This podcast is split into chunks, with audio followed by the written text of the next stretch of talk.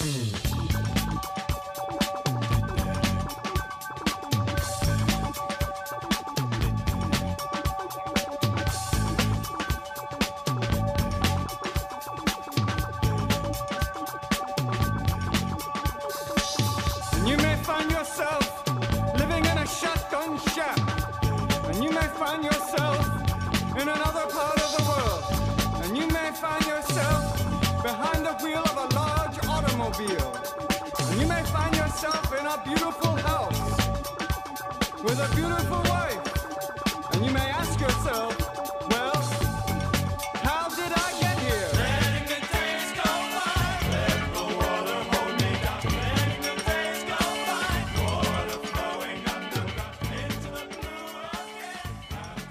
Hey, how's it going, everybody? This is Chris. Welcome to episode 259 of X Lapsed, where uh, well, I'm I'm rather uncomfortable right now. Um, if you've been following the show of late, you'll know that I've had my share of uh, dental misadventures, I guess. And uh, about a week ago, I had my second of three crowns put on, and uh, well, last night as I was brushing, uh, some bitch popped off. So I've got like a great big hole in the back of my uh, left side of my mouth, and every time I breathe in, it stings like a. Well, it stings really bad, is what I'm trying to say here. So it's very, very uncomfortable to talk. But, I mean, neither rain nor sleet nor popped off crown will stop us from uh, discussing X Force, I guess. So, how about we get into it? This is X Force, Volume 6, Number 23, had a November 2021 cover date. Story's called The New Tsar. And, uh, I mean, Tsar, so we know we're dealing with Russians still. And, uh, of course, it's written by Benjamin Percy. Art by Martin Coccolo? Coccolo. Colors Guru EFX. Letters VC's Joe Caramagna. Designs Tom Muller. Head of X for now is Hickman. Edit Samaro Basso, White, Sobolski. Cover price 4 bucks. This one went on sale September the 8th of 2021. Alrighty, so hopefully we're going to be getting, you know, back to, uh, back to. Uh, I mean, Xeno's been here the whole time. We've had Russian threats the whole time. Hopefully this is coming to a head, so maybe, maybe we can wrap this thing up and get to get to the next thing. So we open in Siberia, where Mikhail Rasputin is waiting for the arrival of a train. From that train emerges that Xeno guy, and let me see if I can get through this line here because when I say peacock tattoo, it uh, it really hurts my, my mouth. Um, now, of course, this is the one with that peacock tattoo, which honestly I can't remember if we've actually seen before. Have we? I don't know. Anyway, Xenoman is here to deliver some soldiers to Mikhail, and our man is not happy to see so few of them. But Xenoman assures him that it's not a matter of quantity, but quality. He has the soldiers put on a demonstration over the course of the next several pages wherein they kill a polar bear or an ice bear, if you rather. That's what Mikhail calls it. Now, as the dust settles, the Xeno army stands tall, only suffering one casualty. Or so Mikhail thinks. Now, you remember those Russian nesting dolls from a few issues back? Well, these are more of those. So, the one assumedly dead soldier, well, it, uh, you know, it sprang a tiny nester from itself, so it's still there. And they've all got some extra powers, like uh, rocket arms, kind of like a Garrison Kane, uh, but grosser. They also have surveillance eyeballs. And you know, looking at this generic looking crew, I feel like these are the sort of goofballs we would really be making fun of if Rob Liefeld created them. Um, I wonder how the internet is taking to them in current year, uh, though I'm not really wondering enough to actually try and find out. Anyway, the whole point of this scene is to show us that uh, while Xeno and Rasputin don't exactly see eye to eye, or really trust one another, they do have a common enemy in Krakoa. Double page spread of roll call and cred. Our characters include Sage, Beast, Black Tom, the man with the peak. Hmm, why is the word peacock so hard to say with a with a crown missing? Man with the peacock tattoo, Mikhail Rasputin, and the pale girl. Ugh. We shift over to Beast's lab in Krakoa, where he's about to dissect one of those Russian nesters that he'd held on to after that earlier attack a few issues ago. Now, he was instructed at that time to incinerate all of them, but, well, he couldn't help himself but to keep one for some clandestine study. He also engages in several pages of wildly indulgent narration throughout this issue, which at times feels uh, more than a little bit meta, and petulant. Uh, he says that people tell him that they miss, quote, the old beast, the, quote, fun beast, which I feel is almost definitely a knock against the fandom. Um, either that or I'm, you know, far too sensitive and projecting a little bit. Anyway, he makes an incision in the pinned nesting doll, and from it springs an even smaller one. Now, it attempts to flee, but McCoy is able to catch it and squish it. What he doesn't realize, however, is that from the squished one sprang an even smaller one, and this one climbs into Hank's ear and like immediately goes onto the attack. We got Hank grabbing his head and screaming as though he's in some intense pain, which I'm sure he is. We shift back to the baddies. Rasputin and Peacock Man meet up with the Pale Girl. Of course, we remember her from that opening arc of Wolverine that didn't quite land. Uh, there's also a dude named Cyber here, and that's Cyber with an S, not the adamantium armed guy from Marvel Comics Presents, so we have another Cyber, I guess. Mikhail then uses his powers to trap the Peacock Man in a pocket dimension, and he just leaves him there to think. Now, it's worth noting, I'm not sure what year Mikhail thinks it is, but he really seems to. I mean, he's talking like the Soviet Union is still a thing. I don't know if this is just like shorthand for Russian, like if we were to go back in time to the, you know, early to mid 80s. I, I I really don't know. I mean, I'm, I'm, like expecting Yakov Smirnoff to stick his head in and say like, "What a country!" at some point. From here, we go to an info page, and it's a leaked document from the Kremlin regarding M Day. Of course, M Day was, you know, no more mutants. You know, the mutants were down to 198, and uh, well, there's a lot of words here. And I think the gist of this is that mutants are considered to be, quote, anti establishment in Russia. Back to Beast. Now, he takes a blood sample from himself, which I guess tells him that there's a Russian nesting doll inside him. I, I, or maybe it just tells him that he's dying, or I don't know. Whatever the case, he'd really prefer not to die, seeing as though he already did like three or four issues ago. Now, the thing here is, he seems to be worried that with his next resurrection, he might be restored to an earlier Cerebro backup, and also lose his morally dubious Krakoan edge. He says that this is a time that calls for a bastard, and right now he must be that bastard. And so he heads over to Sage to ask for some assistance. Well, I, I guess as far as assistance is concerned, he basically just asks her to get a hold of Black Tom. Back to the baddies. Uh, we learn that Mikhail was somehow behind the delivery of the Shi'ar Logic diamonds from the Hellfire Gala. Really? Okay. Uh, he also reveals here that he still has the Cerebro sword. You remember the Cerebro sword, right? That's the one that uh, was made out of the destroyed Cerebro helmet that uh, Professor Xavier was shot in, and uh, Magneto kind of just formed it into a sword, which I assumed was going to be part of the uh, X of Tens event. It was not. And you know, a couple issues after that, we did see that uh, Wolverine saw that vat of adamantium, and he said he wanted Forge to make something out of that adamantium, which I assumed was going to be another sword that would be part of the X of Swords event and that wasn't either. A lot of red herrings. I wonder if uh, plans changed or if these were uh, intentional red herrings. In any event, we have not seen the Cerebro sword since, well, uh, boy, before the X of Swords event, right? I think Mikhail took it in the issue of X Force right before the event kicked off. So that's like well over 100 episodes ago. That's a long, long time. Anyway, he and the Pale Girl now talk about a lot of pretentious stuff. Uh, it's like Russia 101, basically. And he leaves to begin, quote, writing his next chapter. Speaking of which, we head to an info page, and it's another one of those pages written by someone who signs their name in Cyrillic. It's long, and it's boring, and I won't waste my or your time with it. It's all about Russia, and it's all very like the $100 column in Jeopardy. You know, this isn't even as deep as the usual, you know, Percy picked up such and such volume of the encyclopedia levels of info dump. It's it's even more shallow than that. From here we rejoin Beast in the Shadow Room and he is joined by Black Tom. The room somehow begins to display what's going on inside Beast's body. We see cells and vessels and whatnot. It's a artistic shorthand for being inside the body, I guess. Tom then produces a wee avatar, just like he did during that awful Empire cash in miniseries. The avatar climbs into McCoy's nostril, so I'm guessing we're about to get like a uh, there was an old woman who swallowed a fly sort of a thing here, where, you know, this is going to take care of the other one, and then maybe we'll have to send another thing in there, and then another thing. That could be a uh, miniseries unto itself, though I probably shouldn't even put that out into the universe. From here, our scene shifts, and we meet the guy who's been writing all the boring Russian stuff for the past, like, year and a half. He refers to himself as Mikhail's humble chronicler, So I guess that's what we'll be calling him from now on.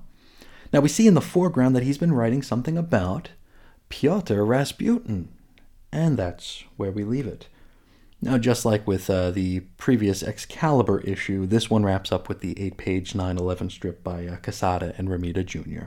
Next time out, we've got an issue of Marauders to discuss, which um, well, I'm going to have some points I'm gonna, probably going to want to bring up during that, but uh, some of those points can apply to this X Force series as well here. It feels like, uh, and I'm not sure if this is simply because we kind of know how the sausage is being made. Uh, the editorial confusion and um, you know deck chair rearranging that's going on in the X line right now is fairly public knowledge. I'll, I'll hand it to Marvel. They're being they're being a little cagey about it, as you know, as is their you know want, but they're also being oddly transparent with uh, the fact that well, the line. I mean, they, they consider the line to be healthy, I'm sure, but it's not going according to plan or at least the initial vision for this era. Wherein I feel like a lot of these stories are changing on the fly, and a lot of things are being. I, I think it's a matter of pacing.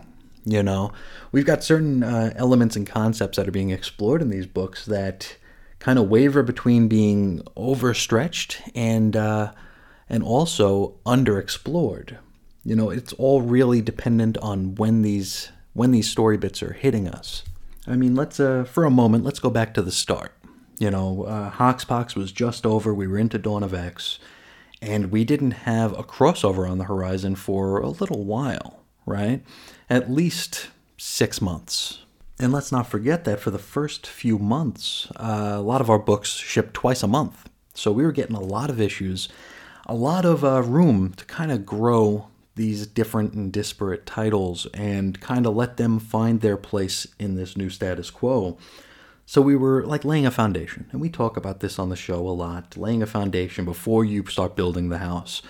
That's what they did early on. And while not all of it landed for me, I didn't enjoy all of it, I could at least respect it for the world building aspects of it and the uh, willingness to tell a story to build, to start to, you know, start snapping them Legos together so we actually have something to jump off from. Now it's different in that, uh, I mean, we do know about the tumult in the editorial uh, offices right now. We have the head of X leaving. You know, the head of X leaving is a big deal here. And um, as I mentioned, Marvel is being oddly transparent about that.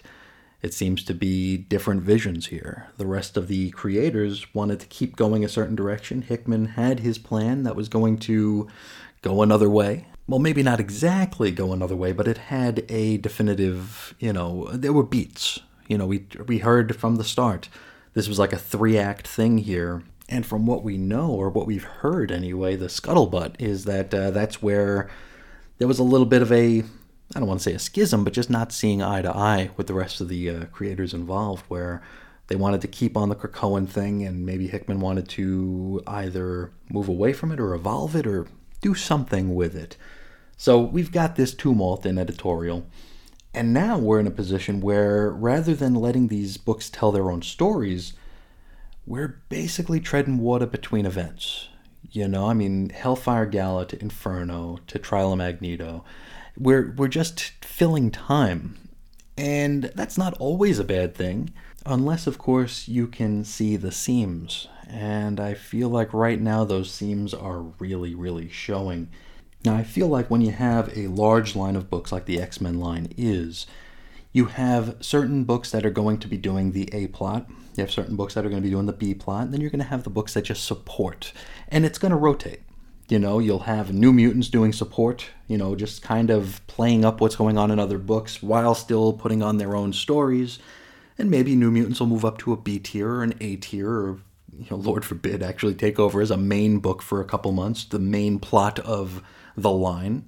And I mean, that applies for all the books. We saw Marauders take over briefly during the Hellfire Gala. That was where the Hellfire Gala kind of percolated, right? And that was the it wasn't necessarily the big issue for the Hellfire Gala, but it was the kickoff issue. It was the one that if you wanted to follow the story, you had to pick up that issue of Marauders, right? It was the, if I'm remembering right, it was the only one of our ongoings that actually was upcharged, you know, as a $5 book instead of a $4 book. It was very clearly labeled as the one that you needed to check out if you wanted to understand what was going to come afterwards. Of course, we've got X Men being the flagship book. That's been the more important book sometimes, sometimes not. Excalibur was the book we watched for the X of 10 stuff. That's where a lot of that stuff percolated. But now we're kind of in a position where all the books are just treading water and buying time. Nothing really stands out as being, you know, the book that you must read. And that, to me, is kind of the problem here. It's not a bad thing to have a water treading month or two, or a you know, a catch up month or two where you kind of just revisit the characters, you kind of get into their heads here. You don't need to move the plot anywhere. But now I feel like we're in a position where all the books are doing that. Not in the good way where we're actually building characters. This reminds me, and this might be an odd comparison, but uh, let's jump over to DC, who have like rebooted their universe several times over. And in the uh, time that it takes for them to do so, a lot of their books, since continuity doesn't matter anymore and repercussions are kind of non existent, they kind of just let the books be what they want to be. You know, as long as they don't rock the boat, as long as they don't make any sort of things that any any sort of points that couldn't be walked back. You know, I'm thinking about you know the interim issues of Superman and Action Comics and the lead up to the end of Crisis on Infinite Earths. Just felt like inventory stories being told and sold, right? Think about the lead up to uh, the New 52, the summer of Flashpoint, where all the books continued, but told stories that just didn't matter. They were just there to mark time. They were just there to get us, I don't know, just through to the next step. And that's kind of how it feels with the X books here, especially since we know that a lot of the line is being canceled in December or ended in December. I don't want to say canceled. We don't know what the actual deal is behind the curtain yet, but uh, we know that a lot of these books are coming to an end and we do know that a new status quo of sorts is coming in January. So these stories, they don't really matter. They're basically loose ends that uh, you know they either forgot about or they just didn't find the time to fully explore. But I mean, for as a for instance, let's look at this issue of X Force. It's probably about time I talked a little bit about it. But uh, Mikhail took the sword a long time ago, and now we're finally getting to this. We've had Xeno involved in the X Force business since since Jump Street, since the first issue or the second issue, right? And here's the thing about Mikhail and Xeno, and I can only speak for myself here, neither concept is all that interesting, right? So you take that, you take the fact that I don't find this interesting in the first place, and then you just put it on the back burner and turn it down to a sim, you know, where you just forget about it. And maybe it comes through your mind every once in a while. It's like, oh, yeah, that sword never came back. Oh, yeah, yeah. Didn't they take a Quentin body? You know, you think about these things on occasion, but it doesn't make it any more interesting. So, I mean, I, and again, I can only speak for myself, but even if they'd struck when the iron was hot, this still wouldn't have been very exciting to me. So you take that and you add months and months and months of time and it really doesn't matter to me. Rather than being a plot point or a threat, it feels more like an inconvenience that Marvel needs to clear off the board to transition us into the the next phase of the X family of books, you know, from January till whenever. So yeah, this one was kind of just there for me. And and I again, I don't think it was the fault of the book. I don't think it was the fault of the creators. I think this is really more of like a utilitarian thing where they need to they need to get these stories done before we move on comfortably into the next phase. So not much more to say. Uh, I thought the art here was very good. I I don't think I've ever seen uh, Capullo's work before, but this was uh, really good stuff. And I will say that uh, the little meta commentary about Beast was um, equal parts annoying and amusing, I guess. But uh, I think that's all I have to say about it. Let's uh, let's hop into the mailbag here before my face, at least the left side of it, uh, implodes into uh, the other side here, because uh, talking with a popped crown is not comfortable, and I, I hope that uh, this episode doesn't sound any worse than they usually do. If, if so, I apologize and I thank you sincerely for bearing with me. Now let's hop into the mailbag here. We got a letter from Damien talking about Hellions number 12. This is, of course, part of the Hellfire Gala. Damien says, What a fantastic issue. Hands down the best part of the Hellfire Gala, and I would say my favorite issue of Hellions so far. Everything seems to be coming to a head. I can understand why you were worried that Hellions was going to be cancelled, and from my future point of view, I know you were right. I hope that Maddie is involved in Inferno, and your idea of her being resurrected by Sinister would really work. I remain slightly worried that Inferno will primarily feature horticulture because everything else does. Well, I haven't read it yet, so I mean, Horticulture might be there, huh? Boy, I hope not. Um, now, the uh, the episode that Damien's talking about came before the axes started to fall on our line here, so we didn't know necessarily that things were going to be canceled or things were coming to an end. But I mentioned during that Hellions discussion that it felt like we were headed toward an ending here, especially with uh, Inferno on the horizon and how everything is sort of kind of falling into place. Which, I mean, at the end of the day, yes, it sucks that we're losing Hellions, at least in the current form that it's in, but.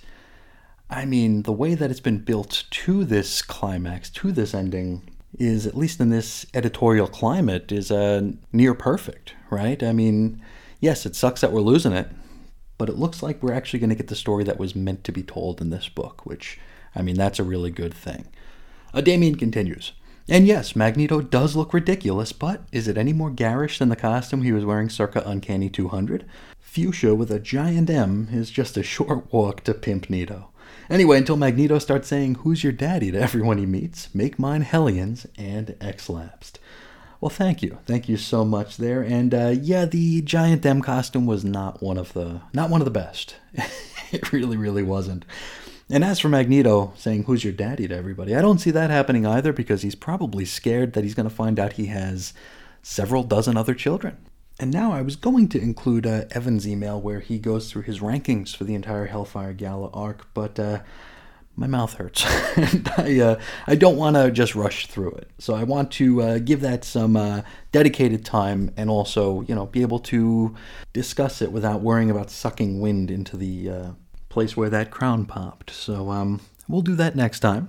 But I do not want to leave out the shout outs today. Uh, these are the folks who helped to raise the profile and signal boost the program uh, on social media. I would like to thank on Twitter Walt Nealon, Jeremiah, Chris Bailey, Dave Schultz, Joe Crawford, The Long Box Crusade, Mark Jagger, Jesse DeYoung, and Jason Colby. Over on Facebook, I want to thank Jeremiah, Joe Crawford, Andrew Franklin, Chris Bailey, Pat Sampson, Walt Nealon, and Billy D. Thank you all so much for helping to spread the word and uh, just get the word out there that this show exists. Hopefully, with all your help, uh, we'll be able to reach some more ears and uh, minds and hearts sometime in the near future. So, thank you so much.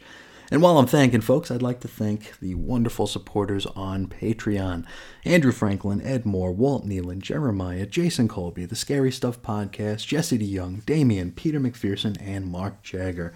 You're all the best, and your support really does mean the world to me. So, thank you so much for that. Now, if there's anyone out there who would like to get a hold of me, you could do so very easily. You could find me on Twitter at Ace Comics. You could shoot me an email over to weirdcomicshistory at gmail.com. You can call into the X-Lapsed voicemail hotline at 623-396-JERK. You can find blog posts and show notes over at chrisisoninfiniteearths.com. You could join us on Facebook. The group is 90s X-Men. Uh, you can hear the entire archives of the Chris and Reggie channel at chrisandreggie.podbean.com, and you can find that on just about every application and device that you have in your pocket in, at this very moment, I suppose. Finally, there, of course, is the Patreon. That is patreon.com slash xlapse. There's a lot of exclusive content and uh, behind-the-scenes stuff over there. If you're interested in that, please consider giving it a try. Uh, you won't be billed until the first of the month, so uh, you'll get several weeks without having to pay a single cent. Just uh, give it a try. If you dig it, stick around. If not, hey, no harm, no foul. But that's going to do it for us today. A little bit of a shorter one today, so uh, you get to get on with the rest of your day a little bit quicker. I apologize for not breaking the 30 minute mark today, but I'm, uh, I'm working hurt today. And again, I hope this episode didn't sound any worse than it usually does. If it did, you have my sincerest apologies and my most heartfelt thanks for sticking around. And until next time, as always, I'll talk to you again real soon. See ya.